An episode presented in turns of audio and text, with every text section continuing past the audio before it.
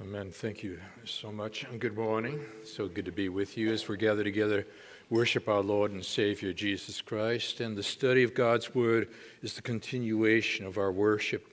Love for you to take your Bibles now, and we're turning to Acts chapter 21, where we had left off. And uh, it's a more sizable portion of Scripture that we're going to be examining this morning from verse 27 of the 21st chapter on into uh, chapter 22 and verse 21. And this has to do with the, uh, one of the most famous speeches in all of the scriptures. It's known as the, uh, the speech of the stairs.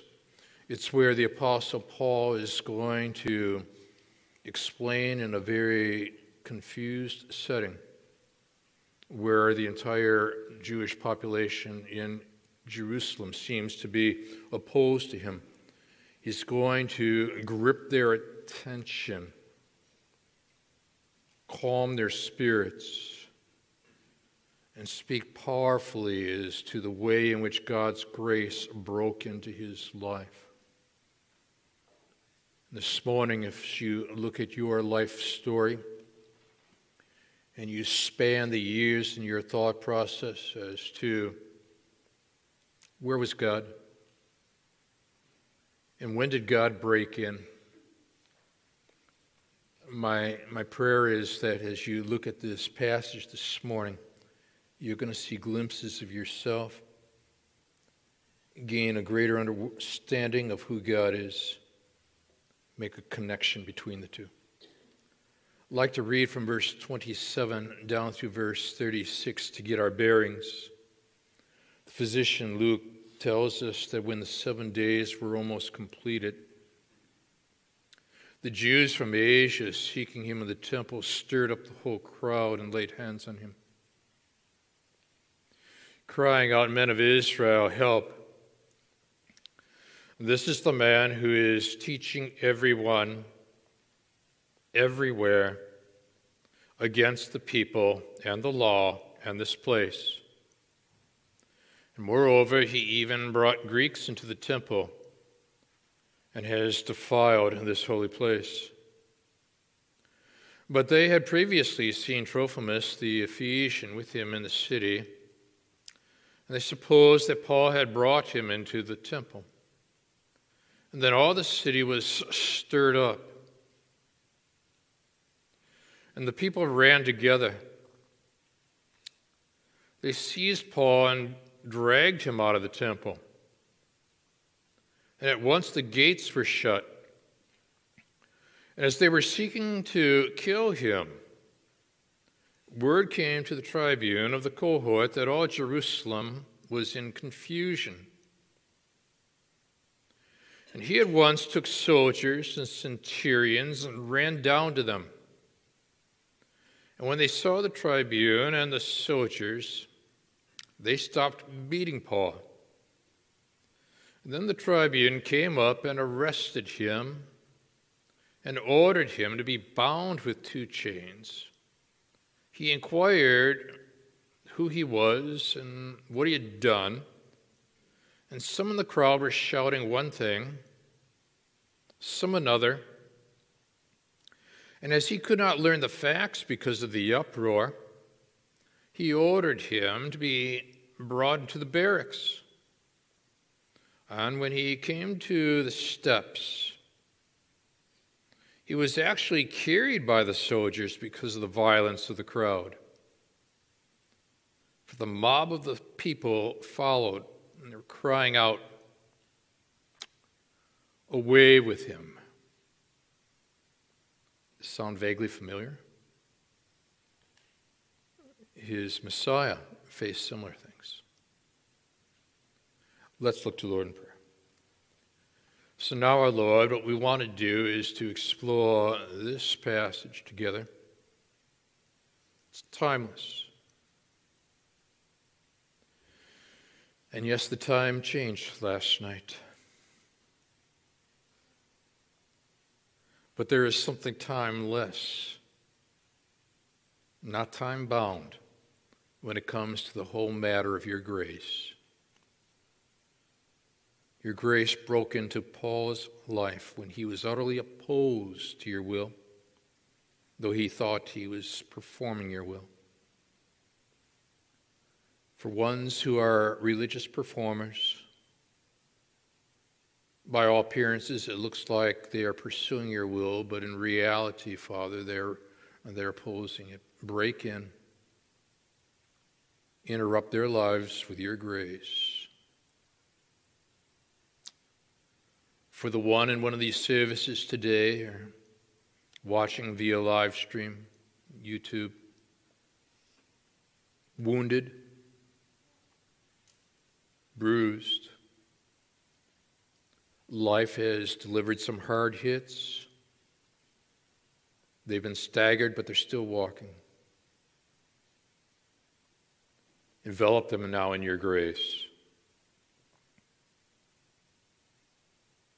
They have a Savior who faced challenges of life, yet went to the cross to die for us so we could stand strong in Him.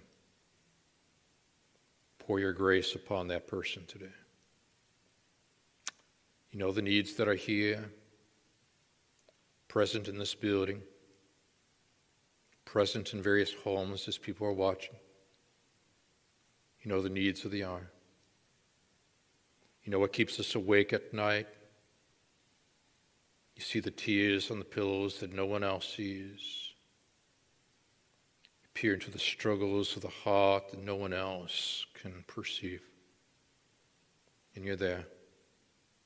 And your grace is sufficient.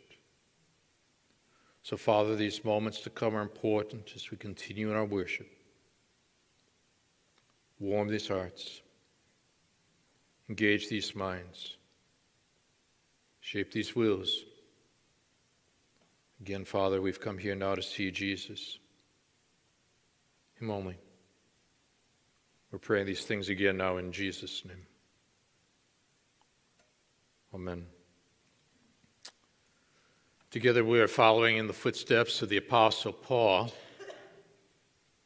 Made our way through a number of settings in Israel, Greece, modern day Turkey, eventually to Rome. There's a painting that is found in Italy that your tour guide will have you stop and examine and ponder. It's a painting that portrays the Apostle Paul's experience on the road to Damascus. You'll notice that he's prostrate on the ground. He's been staggered by grace. Have you? There's something staggering about grace when it breaks in. What's fascinating about the Apostle Paul's experience, unlike yours or mine, you'll notice that there is a light emanating from the heavens. I call this descending grace. Paul can't earn his salvation. Paul, in fact, is not pursuing God. But the reality is, is that God is pursuing Paul, known at that time as Saul.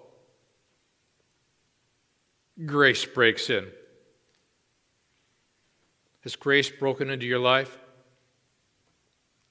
For some, it happens at a very early age three, four, five.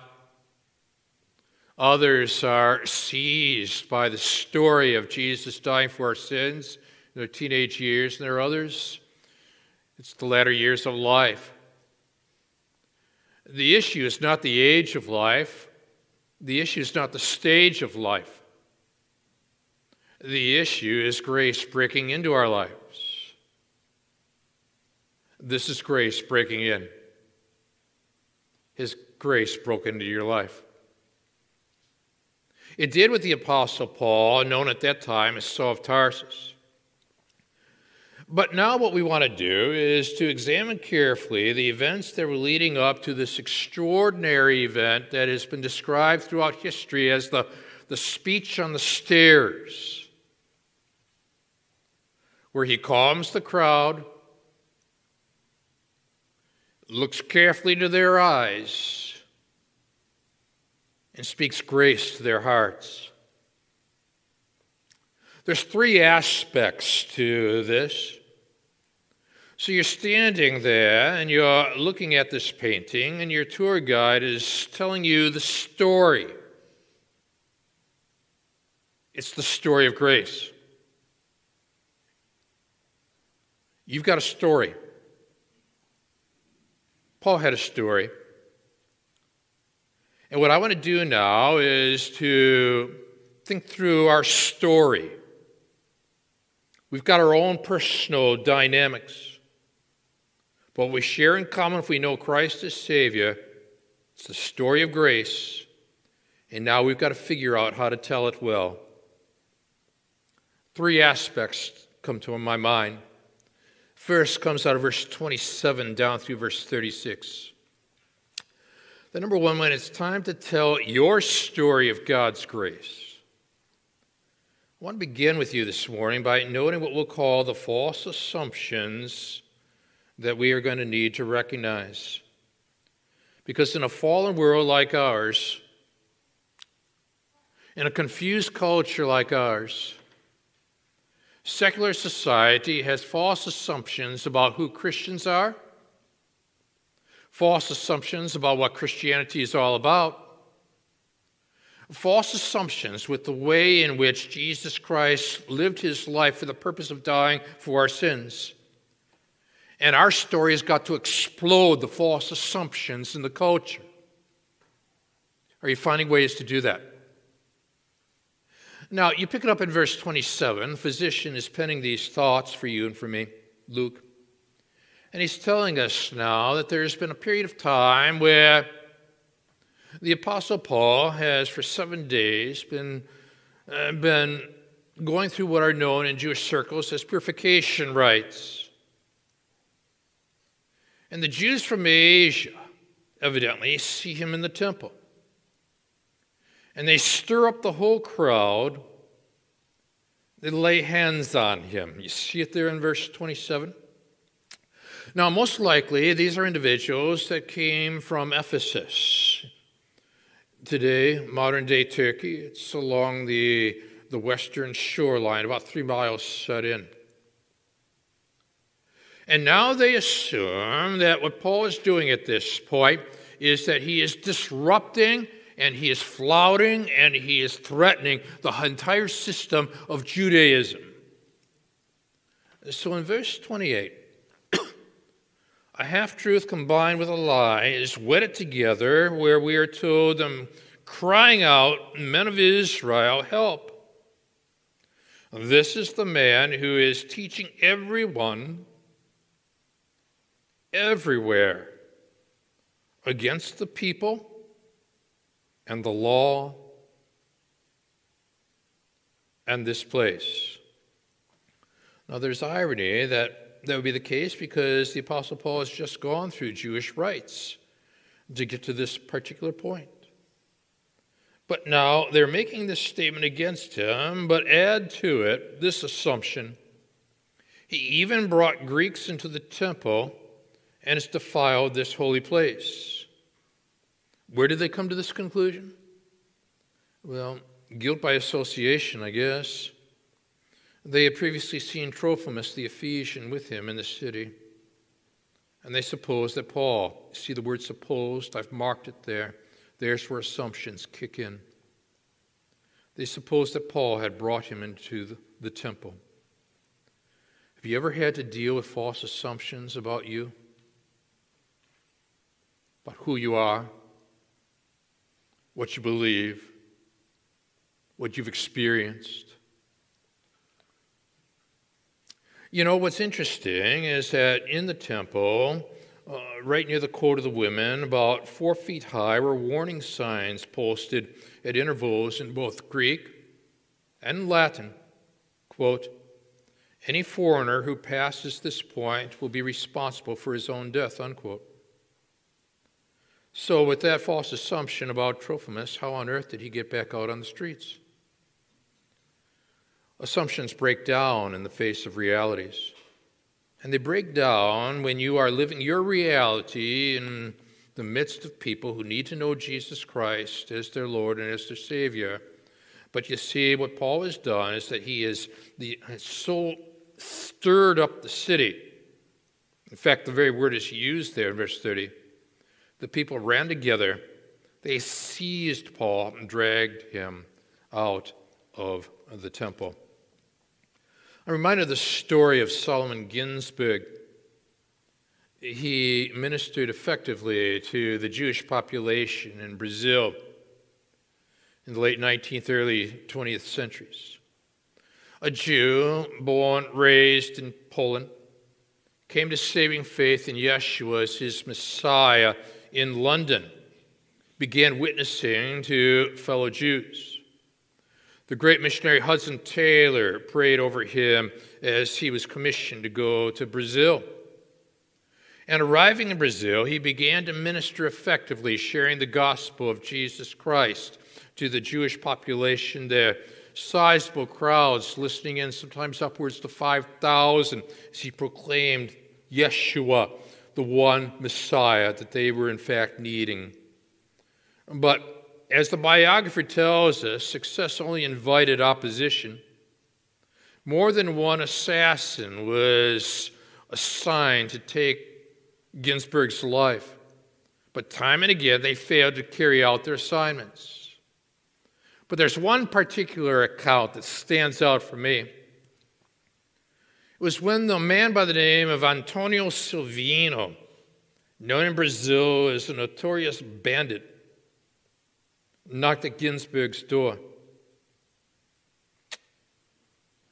Now, Ginsburg, we are told, convinced that this was the end, prayed a final prayer and went to the door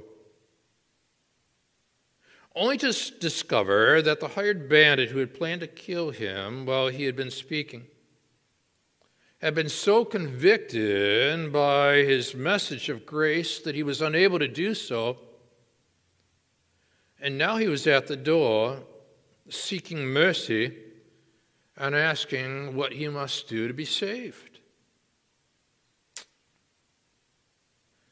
The writer tells us again Ginsburg was spared Get this.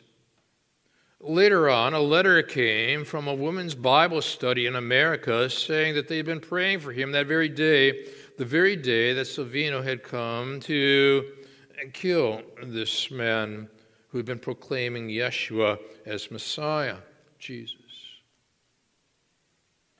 Grace breaks in. And grace breaks in at the door of life. Great grace breaks in on the highway of life grace breaks in. Has He broken into your life? So now we're dealing with assumptions. And now the people on the street, guilt by association, they see the Apostle Paul, who is hanging with Trophimus from Ephesus, who is there in Jerusalem with Paul. They suppose that Paul had brought him into the temple. Assumption. So in verse 30, all the city was stirred up. The people ran together, seized Paul, dragged him out of the temple, and at once, at once the gates were shut. Do you see it there in verse 30? Now, in the temple, there is an individual known as the Sagan. He is the chief of the temple god. Well, he apparently ordered at this point the doors at the court of the women to be shut in order to keep the violence out. Otherwise, blood would be spilled in the temple proper, and, well, that was simply viewed then as defilement. This past week, I was reading in the classic book on mob violence. It comes out of the 1800s. All political theorists know this book well written by Charles Mackay, entitled The Memoirs of Extraordinary Popular Delusions and the Madness of Crowds. And I thought about that when I was looking at what was happening this weekend in Portland and in Seattle and in LA. Mackay wrote In reading the history of nations, we find that, like individuals, they have their whims and their peculiarities. Their seasons of excitement and recklessness. When they care not what they do, we find that whole communities suddenly fix their minds upon one object and go mad in its pursuit. That millions of people become simultaneously impressed with one delusion and run after it till their attention is caught by some new folly more captivating than the first. Well, now there's a delusion. They have created a lie, they've spread the lie, there's frenzy on the streets. And if you've been to Jerusalem, you know that there is an intensity to religious fervor second to none globally. I was struck by that. Madeleine Albright in one of her books, described her first encounter with Jerusalem. That there was a religious fervor second to none in all her work as an ambassador that seized her attention. Well, these people so seized Paul's attention, they've seized him. And now the gates are shut. He's vulnerable. But when you are in God's hands, you are never vulnerable. As they were seeking to kill him, word came to the tribune of the cohort that all Jerusalem was in confusion. He's peering down. For you see, on the northern part of the Temple Mount, there is what is known as the Fortress Antonia. It housed a permanent Roman garrison of about 600 men, a cohort. And from its towers, the guards would be able to see what exactly is going on here. What I want you to see next is that your sovereign God uses an unbelieving Gentile to protect a believing Jew from an unbelieving Jewish riot.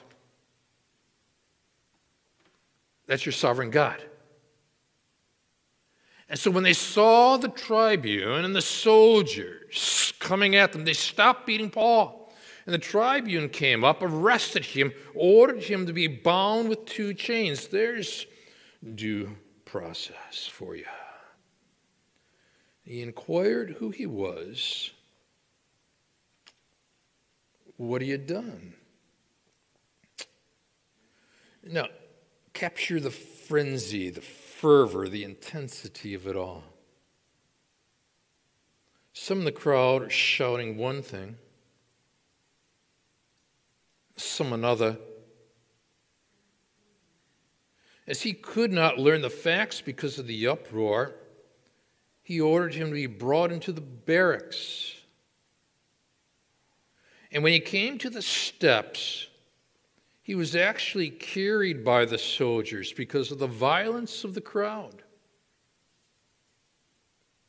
For you see in verse 36, all based upon wrong assumptions leading to false accusations.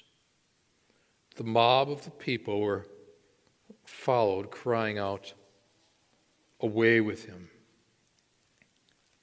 Sound familiar? Anything similar to that happen in the streets of Jerusalem? But then the physician penned these thoughts in chapter 23 of his gospel,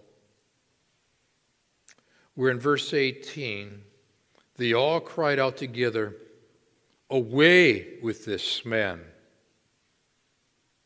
and release to us Barabbas. Well, we've got to get a sense of what this is all about, don't we? What's going on? And in particular, the question is where are we in Jerusalem? A picture or two now appears on the screen for you to ponder. This is Fortress Antonia. It's, it's named for Mark Antony by his friend Herod the Great.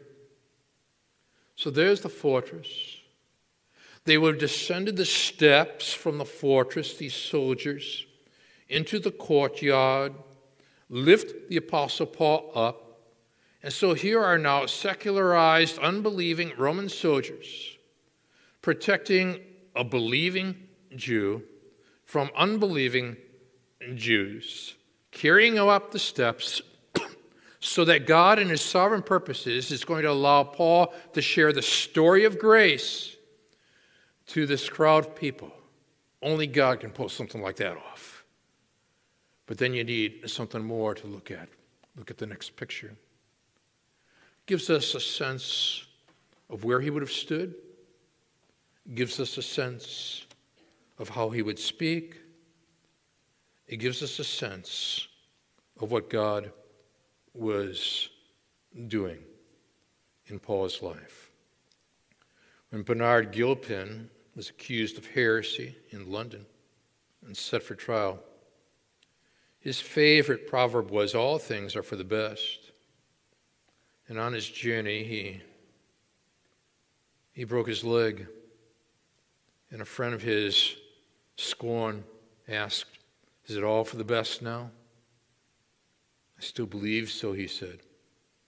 And it was, but because before he was able to resume his journey because of the broken leg, Queen Mary died. And instead of going to London to be burned, he was able to return home and continue sharing the gospel of Jesus Christ.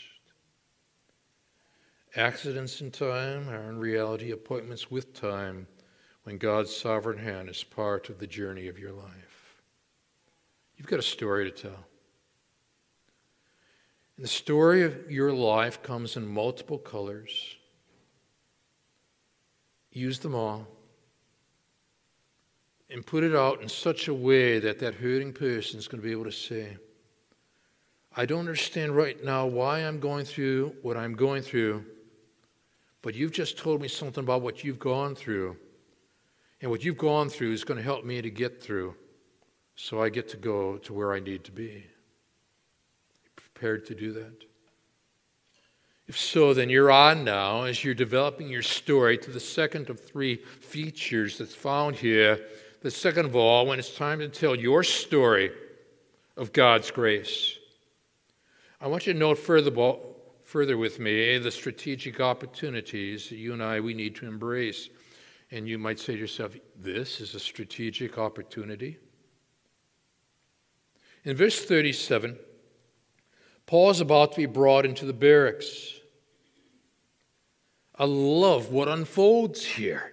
Powerful. He says to the tribune, May I say something to you?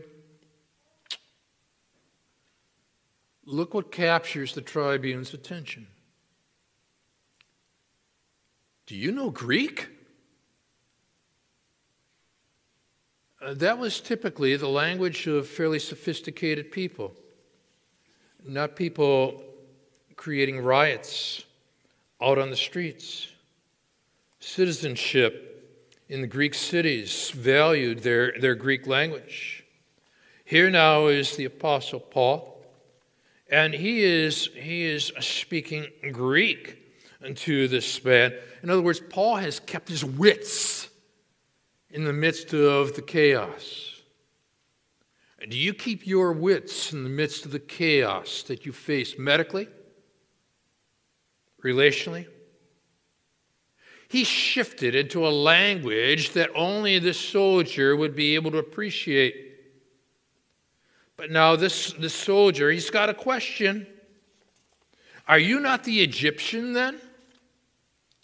Or who recently stirred up a revolt and led the 4,000 men of the assassins out into the wilderness?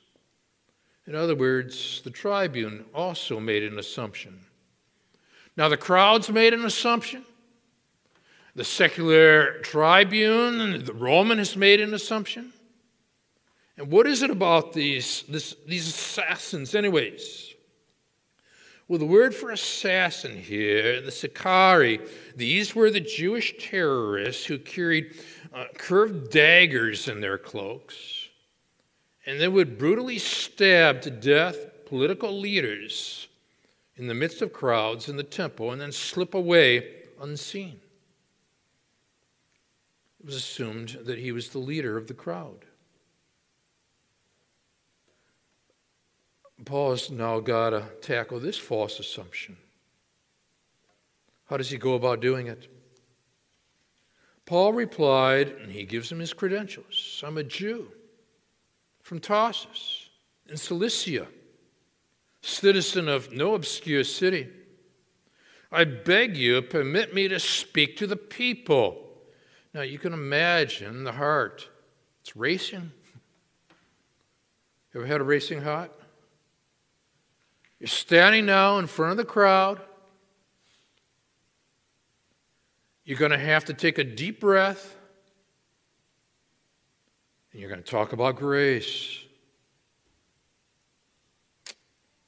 I beg you, speak to the crowd, speak to the people. And when he had given him permission, Paul, standing on the steps, motioned with his hand. See how he's managing his emotions? You can do that when grace has gripped your heart. And when there was a great hush, he was speaking previously in Greek. See how engaged his mind is? He addressed him in the Hebrew language. When you're facing the chaos of life, Prepare yourself, bathe yourself in grace. Use flexible methods for fluid times. He shifts languages and doesn't miss a beat. And what is his moment? He stands before them, and in verse 1 of the 22nd chapter says to them, brothers and sisters. What's he doing? He's found his relational on ramp. Here's how he wants to begin I'm not your adversary, I'm your brother. Brothers and fathers. He's looking generationally. Hear the defense, Greek word apologia, apologetics. He's about to do apologetics, defend the faith that I now make before you. He stands strong in the battles of life. Grace equips you to stand strong in the battles of your life. During a fierce battle with the Union Army, and the tide of battle was going against the Confederates, a lot of them were retreating, but there was one who refused to turn his back. His name was Thomas Jonathan Jackson.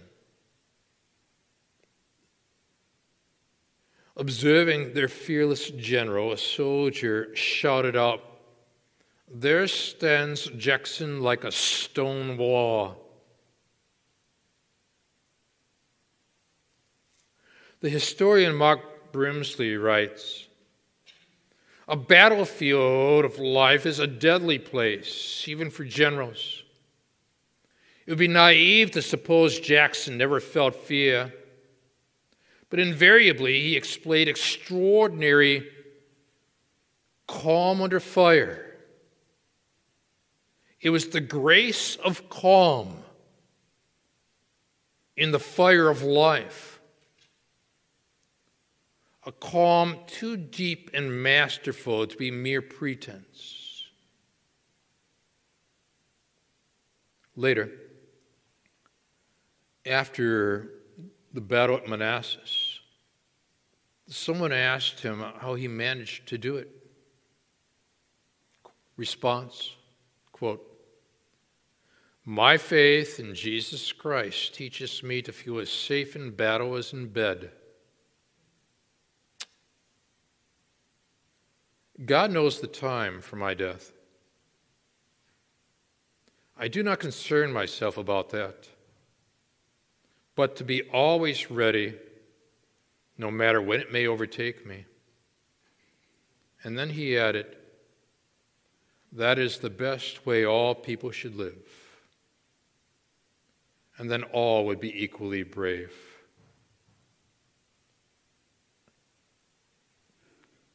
The grace of calm under fire. Does that distinguish your life in the midst of life's turmoil? It's part of your story, you know. You've been dealing with the false assumptions that we all need to recognize. Second of all, the strategic opportunities we need to embrace. And in the midst of life's opposition, God gives you life opportunities. Embrace them. There's a third aspect now that emerges out of all this as you're preparing to tell your story. Because thirdly, I now want to note with you the essential points that you and I that we need to highlight. We all have a story. People want their story to be heard. They're also curious about your story. The question is what do you highlight? What do you leave out? Unpack it with me. There's a before, there is a during, and there's an after to this particular story. Let's start with the, the before. It's found in verses in verse 3 down through verse 5. He addresses them in the Hebrew language. They become even more quiet. And then he says, I'm a Jew. He's just said, brothers and fathers. Now, to reinforce his connectedness, he says, I'm a Jew. They're Jews, I'm a Jew. Born in Tarsus in Cilicia, that would have raised eyebrows because that means that he's from the upper echelon of life. Brought up in this city means again he's identifying with them. I know, I know the ins and the outs. I know the corners of the city. Educated at the feet of Gamaliel, now that would really raise eyebrows. He would be the esteemed teacher in the city. In other words, what he's doing, he's taking his life story and he's highlighting connecting points. And as you unpack your life story, the story of grace, start with your befores, look for highlights, look for connecting points. What grips the attention of those listening? Oh man. According to the strict manner of the law, our fathers, being zealous for God as all of you are this day, he's even affirming them. You are zealous people. I respect that. And then he adds this caveat in case they didn't know. In verse 4, I persecuted this way to the death. And you say, Gary, what does he mean by this way? Well, as we've noted, before they were known as Christians, Followers of Jesus were known as the Way. Why, in Acts chapter 9, verse 2, he had asked for letters to go to the synagogues of Damascus, so that if he found any belonging to the Way, men or women, he might bring them bound to Jerusalem. And Jesus said, I am the way, the truth, the life. No one comes to the Father but through me. I persecuted this way to the death, binding, delivering to prison men and women as he is standing there outside the prison. This is why this has famously been known as the speech of the stairs. Here's the grace of the before unpacked delivering to prison both men and women, as the high priest, whole council of elders can bear witness. From them I received letters to the brothers. I journeyed toward Damascus to take those also who were there, bring them in bonds to Jerusalem to be punished, maybe even brought into the fortress as he stands on the steps. And that's his before. What's your before? Chuck Colson, as he reflected upon his before, in the book Loving God, said, The real legacy of my life was my greatest failure, that I was an ex con. My greatest humiliation, being sent to prison, was the beginning of God's greatest use of my life. He chose the one experience in which I could not glory for His glory. And maybe right now, as you're looking over your story, you're saying, I've had some experiences where they were anything but glorious. But God can use the stories and the highlights of your life to bring about a dramatic change in the lives of others. How are you going to use them? There's your before. But here comes your during. You're up to verse 6. And you draw a line from verse 6 back to verse 4, don't you? Because in verse 4, he said, I persecute it this way. In verse 6, now recounting his experience, he says, And I was on my way. oh, Luke doesn't miss a beat, does he? He's using irony. Drew near Damascus about noon. A great light from heaven suddenly shone around me, and I fell to the ground. Heard a voice saying to me, Saul, Saul, why are you persecuting me? Not Saul, Saul, why are you persecuting the way? Why are you persecuting me? And just as Paul had used an on ramp that was relational when he cried out, brothers and fathers, in verse 1, God uses his on ramp in verse 7. Saul, Saul, he personalizes this. Get personal with people. Why are you persecuting me?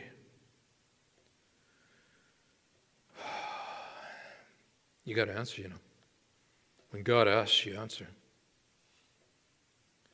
But notice how he answers. He answers a question with a question. It happens all the time in the Bible. Who are you, Lord? And he said to me, I am Jesus of Nazareth. And oh, can you imagine now the heartbeat? because Saul of Tarsus was standing there as Stephen was being killed. And Stephen was crying out to the crowd that was opposed to him that he saw the Messiah, Jesus Christ, the risen one, standing, observing. And now, this apostle Paul, previously Saul of Tarsus, is being confronted with the very one that Stephen had witnessed. I am Jesus of Nazareth, whom you are persecuting. And now those who were with me, they saw the Lord, but didn't understand the voice of the one who was speaking to me. And so I said, What shall I do, Lord? In a few weeks, Easter Sunday, we talk about the Savior Jesus Christ. The question of the hour will be in light of this, what do I do, Lord? If Christ is truly risen, evidentially in time, existentially now in my life, what do I do with this?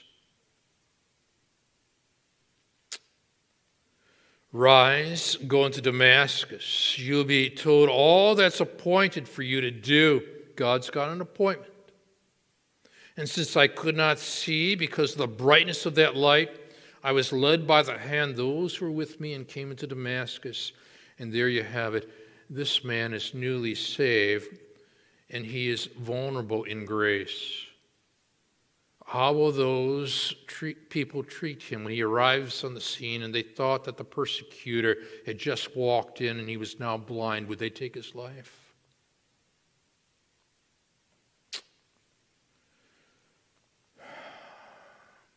Of sudden, Ananias, a devout man according to the law, Paul is recounting his story. Do you recount your story? Well spoken of by all the Jews who lived there. He's connecting with the Jewish crowd listening to this testimony unpacked. Came to me, standing by me, said to me, Brother Saul, isn't this how he began? Brothers and fathers in verse 1. Now, this man is saying, Brother Saul, receive your sight. That very hour I received my sight, saw him, and he said, The God of our fathers. Didn't he just say brothers and fathers in verse 1? See how he's tying it all together? The God of our fathers appointed you to know his will now, the brilliant physician at this point wants you to draw a line from verse 10, where it says, You will be told all that is appointed for you to do, to verse 14, the God of our fathers appointed you. The word appoint appears twice. To know his will, to see the righteous one, to hear a voice from his mouth, for you'll be a witness for him to everyone whom you've seen and heard. And now, and now, why do you wait? Why are you sitting around? Rise, be baptized, wash away your sins, calling on his name. And I was looking at that in the, in the Greek this week, trying to pull it all together. Because, you know, in, in Romans, in Romans chapter 10, we are told that the Apostle Paul had written about such things and said, Whoever believes on him shall not be ashamed. And in verse 13, using the very same word that Ananias uses in speaking to him originally in Damascus, writes, For whoever calls upon the name of the Lord shall be saved. And grammatically, he was not to wash away his sins by being baptized in water. He was to be baptized in water because he had called on the name of the Lord and his sins have been washed away. It's as simple, as significant as that. Get up, get yourself baptized in testimony to your salvation. Wash away your sins by calling on the name of the Lord, and you're up now to the after. For when I had returned to Jerusalem, was praying in the temple, I fell into a trance. And there's some history behind that. The Jews you know, uh, who had circulated around the temple would have admired this and saw him saying to me, Make haste, get out of Jerusalem quickly, because they will not accept your testimony about me. Now he's getting, he's bringing the timeless into the timely. And I said, Lord, they themselves know that in one synagogue after another I imprisoned and beat those who believed in you. And when the blood of Stephen, your witness, was being shed, I myself was standing by, approving, watching over the garments of those who killed him. And he, God, said to me, Paul, go. I'll send you far away to the Gentiles. And oh, is that going to get the crowd mad? But we'll deal with that next week. But in the meantime, Stan Telchin tells his story. A Jew who becomes a Christian, a Jewish Christian. He tells of the anguish he felt when his 21 year old daughter told the family she put her faith in Yeshua his Messiah, Jesus. It was shocking news, he writes, that jolted our tranquility. But in the weeks, months that followed, as we observed her, her joy, her peace, we began to ask about Jesus. We're told that Stan initially studied the Bible in an effort to refute her, but as time passed, he became a believer, as did his wife, daughter, all came to faith independent of one another. And so, as he was being interviewed, he was asked, Did you lose your Jewishness? And Stan responded, I am a Jew. I was born a Jew. I will die a Jew. And even if I were, it were possible for me to reject my Jewish identity and heritage, I would never do so. I'm a Jew by birth, by desire. As a matter of fact, I'm so comfortable and so secure in my Jewish identity that I am not threatened by the fears and the anxieties of some who question it. My Jewishness was not conferred upon me by public opinion.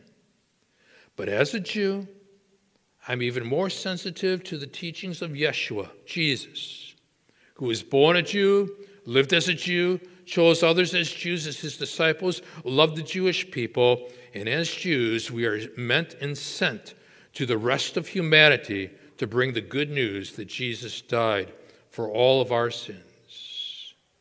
I treasure my heritage and I treasure my Savior. Has God arrested you in your journey? You've got a story to tell. It's a story of grace, whether you're saved at three or 93. It's not the age of life, it's not the stage of life. It's the grace of God delivered in life. It's the grace that saves. Let's stand together. All of us are on a journey.